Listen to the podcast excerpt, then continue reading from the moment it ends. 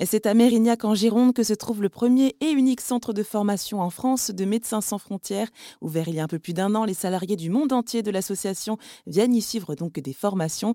Plus de 600 depuis l'ouverture. Mélissa Blum est responsable du centre nommé Jacques Pinel. Elle nous donne justement des exemples de formations données. Alors par exemple, euh, on, a, on, peut avoir des formations en hygiène, assainissement euh, dans lesquelles les personnes font euh, la pratique euh, des chlorifications d'eau. Quand on arrive des fois sur un terrain, des fois on n'a pas une source d'eau potable forcément, et euh, de, la source d'eau naturelle, on doit faire toute la procédure jusqu'à arriver à avoir de l'eau potable pour fournir à un hôpital ou à des bénéficiaires sur place ça, c'est un exemple.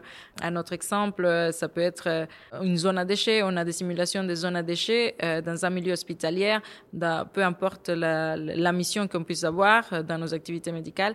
Ce concept de, de, de, gestion des déchets qui est assez important euh, pour pas faire n'importe quoi. Donc il y a, on a une, simulation des zones à déchets hospitalières, des incinérateurs, des simulations d'incinérateurs, de, de, gestion des déchets euh, médicales, contaminées, pas contaminées. Donc voilà, ce sont toutes des choses auxquelles les personnes se forment avant d'aller sur le terrain. Et donc c'est-à-dire qu'il va y avoir donc des toilettes qui sont, euh, on va dire, usagées, et donc il y aura une mise en pratique justement pour euh, assainir, des choses comme ça ou pas? Plus de la théorie.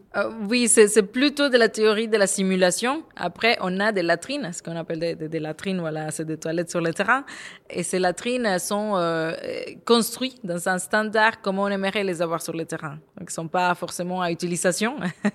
Elles sont des exemples et servent aux personnes à, savoir euh, quel, est, euh, quel est le standard qu'on devrait garder pour accueillir nos bénéficiaires, pour que tout le monde puisse euh, en bénéficier sur le terrain. Qui est-ce qui bénéficie de ces, de ces formations Ce sont donc les médecins Est-ce qu'il y a d'autres personnes qui font partie de Médecins sans frontières? Alors, ces, ces formations sont principalement orientées à tous les salariés des Médecins sans frontières. Donc, il y a plusieurs types de profils, autant des logisticiens, parce que quand on va sur le terrain, euh, il faut des logisticiens qui mettent en place euh, tous les côtés euh, techniques, structurels des activités, comme des ressources humaines, des personnes qui travaillent dans le côté administratif des Médecins sans frontières. Alors, des réunions pour la gestion hospitalière, donc souvent ça peut être des infirmières, des médecins, de la communication. Il y a tout un tas de profils chez Médecins sans frontières et, ils ont tous leur, leur montée en compétences et leur facilité l'accès à ces formations ou séminaires ou groupes de travail pour avancer dans la pratique euh, et améliorer effectivement les pratiques humanitaires. Et cette formation, enfin, ces formations, durent combien de temps généralement? Elles peuvent aller de 5 jours à 15 jours, par exemple. Et donc, ils viennent vraiment de toute la France et même en, dehors de la France, ces salariés? Alors, ils viennent du monde entier, du monde entier, vraiment de tous les quatre coins du monde, cinq coins du monde, euh, dans les continents, autant en Asie, en Afrique, en Amérique latine, euh, en Europe. Donc, vraiment, ça va bien au-delà de la France. oui, donc ils viennent vraiment de partout dans le monde. Et sur le terrain, alors, quelles sont les situations auxquelles doivent faire face les, les salariés de Médecins sans frontières? Euh, Ça peut varier. Après, il faut savoir qu'un MSF intervient dans des contextes très difficiles. C'est des contextes de guerre, des épidémies, euh, des pays euh, qui ont des difficultés.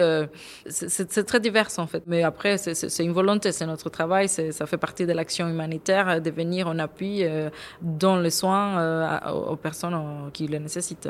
D'où la nécessité pour que, pour que justement sur le terrain, ça soit, euh, que ça soit, on va dire, entre guillemets, fluide, d'avoir ces préparations en amont et ces formations. Oui, oui, c'est toutes ces, formations, il y a, autant ils se préparent euh, avant de partir, autant euh, pendant pendant qu'ils sont aussi sur place, il y a cette volonté de monter en compétences, de toujours former nos équipes, de venir euh, améliorer notre pratique et euh, avec la meilleure ressource qu'on peut avoir sur place, qui est l'humain. Et c'était Mélissa Blum, responsable du centre Jacques Pinel, le premier centre de formation de MSF en France qui se trouve à Mérignac, en Gironde.